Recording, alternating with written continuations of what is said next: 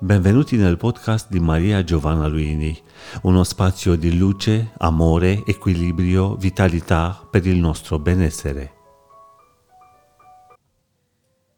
Il capitolo 16 della Via della Cura, il libro che ho pubblicato con Mondadori qualche tempo fa, inizia così. Quasi tutti vogliono guarire, pochi comprendono che la via della cura inizia dentro di noi e non fuori. Sono convinta che la saggezza africana abbia ragione. Ci si risana interiormente e solo dopo si può sperare che il corpo fisico risponda in modo duraturo. In Oriente dicono la stessa cosa.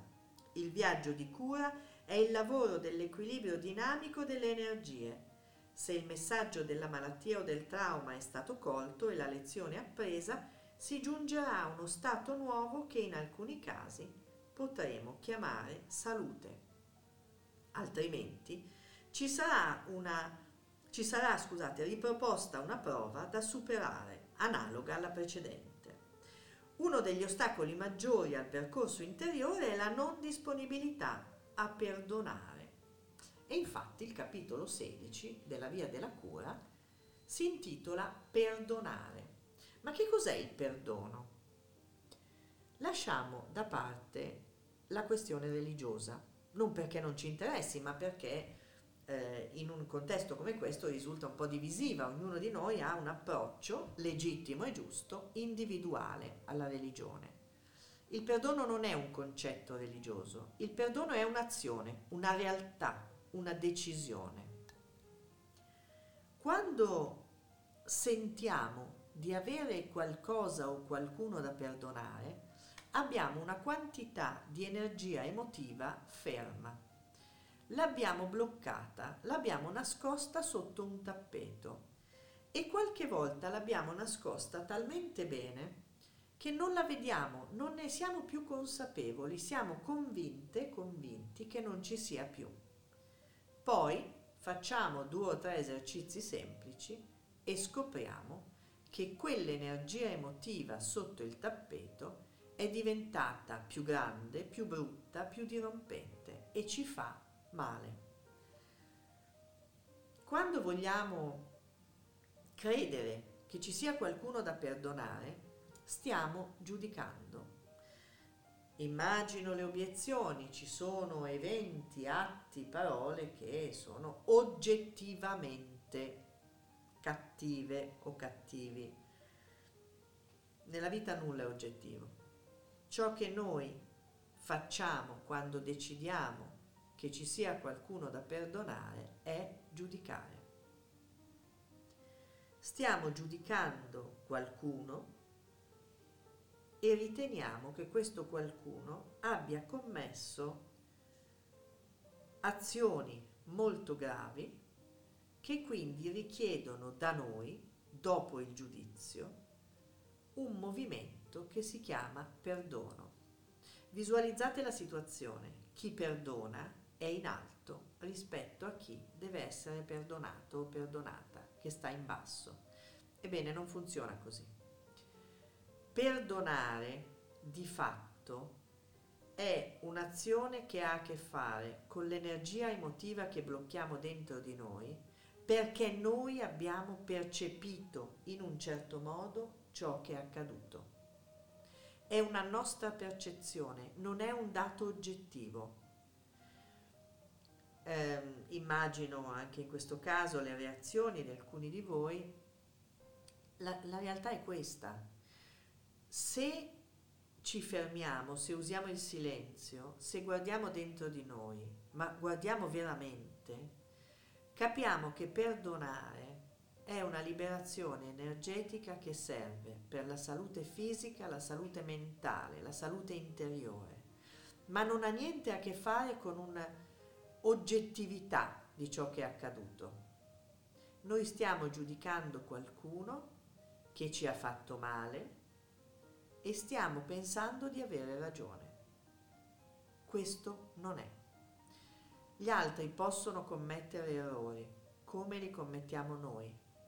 Nel momento in cui noi ci fermiamo e consolidiamo in senso negativo la nostra emotività, ritenendo poi, a distanza di tempo, di essere titolate o titolati a perdonare, stiamo creando i presupposti per la malattia fisica per noi, non per quella persona. Stiamo creando i presupposti per un disagio nostro. Perdonare significa accettare, ammettere che di fatto non ci sia nulla da perdonare, ma che ci siano relazioni, eventi, che ci sia un fluire della vita che ci riguarda tutti e che ha dentro anche gli errori. Cambiare punto di vista aiuta a perdonare, cercare di comprendere, intuire quale sia o quale sia stata la posizione di chi crediamo di dover perdonare, aiuta. Sono metodi che aiutano questi, il punto di vista diverso. Mettersi con i piedi nelle scarpe dell'altra o dell'altro.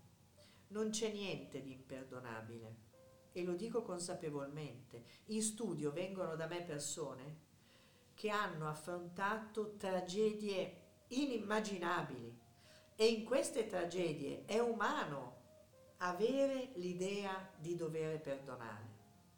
E allora facciamo questo gesto di perdono. Nel libro ci sono alcuni esercizi molto forti sul perdono.